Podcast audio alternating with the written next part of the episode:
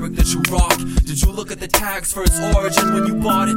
Maybe you couldn't care less because you're jaded. Everything is horrible anyways, and there's no escaping it. That's what you ponder as you buy your next unconscious clothing. The monster grows inside you, your subconscious knows this. You know what you're doing, you're screwing yourself over in the long run. Karma is global,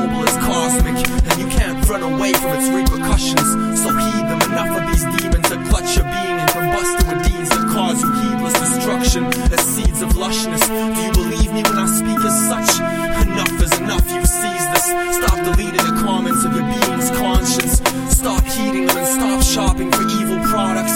Research them before you even purchase. Make it as systematic as the system is symptomatic of a significant lack of wisdom.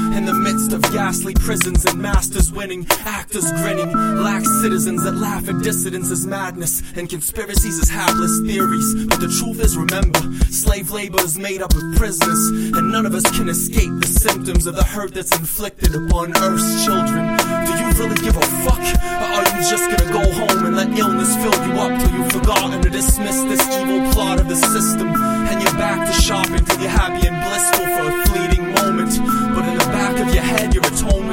Actually dread. Because you're pushing it back on a regular. I have to express that I'm not happy I said this in this fashion. But I actually wish that you don't forget this and lack to listen. Who cares if you don't have the newest fashion and dubious stares? I mean, really, doesn't it seem silly that you choose horrible karma at expensive prices with deplorable consequences over conscious garments exquisite